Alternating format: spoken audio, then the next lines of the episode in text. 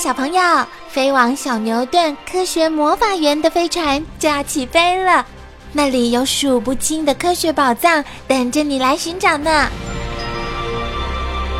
小朋友也可以请爸爸妈妈下载小牛顿 APP，到手机或平板上看好多有趣的动画电影哦。好了，小朋友，快快系上安全带，开始我们的奇幻之旅吧！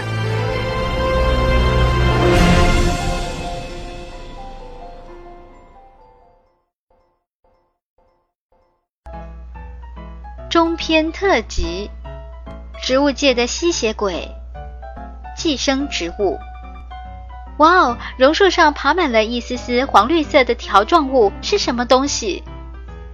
那是一种寄生植物，喜欢寄生在树木上，我们称为菟丝子。植物在自然界里通常扮演着生产者的角色，它们从土壤中吸收水分及矿物质，再运送到叶子。由叶内的叶绿素吸收光能，进行光合作用，并将这些物质转成有机物质，来供自己及其他生物利用。但是，有些植物却不是从土壤中吸取养分，而是以特殊的吸气构造侵入别的生物体内，吸取生长所需的养分。我们称这些植物为寄生植物，它们真可算是植物界的吸血鬼呢。紧缠不放的寄生植物，寄生性的植物很多，全世界约有两千五百种以上的高等寄生植物。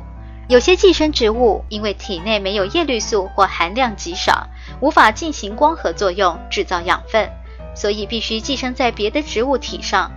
例如菟丝子、列当、野菇、蛇菇等都是。由于它们生活所需的物质完全要靠寄主植物提供。所以称为全寄生植物，但像桑寄生科植物本身就具有叶绿素，可以行光合作用，制造糖类，主要是从寄主那儿夺取水分和矿物质，因此称为半寄生植物。像菟丝子、无根藤等这类慢生匍匐性的寄生植物，同一株枝条也会互相缠绕并产生吸气。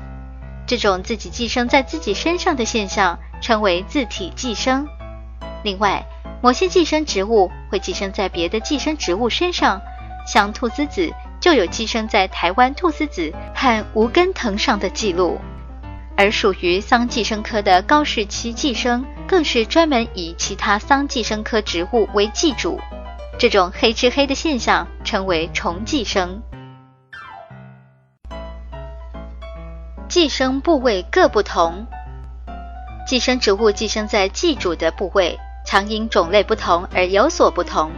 有的寄生在茎部，如菟丝子；有的寄生在根部，如蛇菇、菱形奴草；有的则选择树段的枝条寄生，如桑寄生。高高在上的桑寄生。桑寄生类的植物各有不同的外形及喜欢的寄主，它们常高悬在离地十几公尺的树木之端。它们怎么能在那么高的地方生根发芽呢？其实，桑寄生是靠鸟类帮忙的。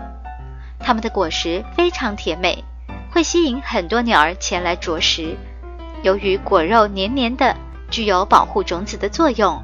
所以，当鸟儿停在树枝上排放粪便时，种子就会随着排出，粘附在树枝上生根发芽。寄生植物的破坏与贡献。由于寄生植物会不断从寄主植物体内夺取养分，因而造成寄主植物的衰弱、死亡。要是农业或森林作物成了寄主，就会造成相当大的损失。况且，有些寄主植物会传播一些疾病，损失就更惨重了。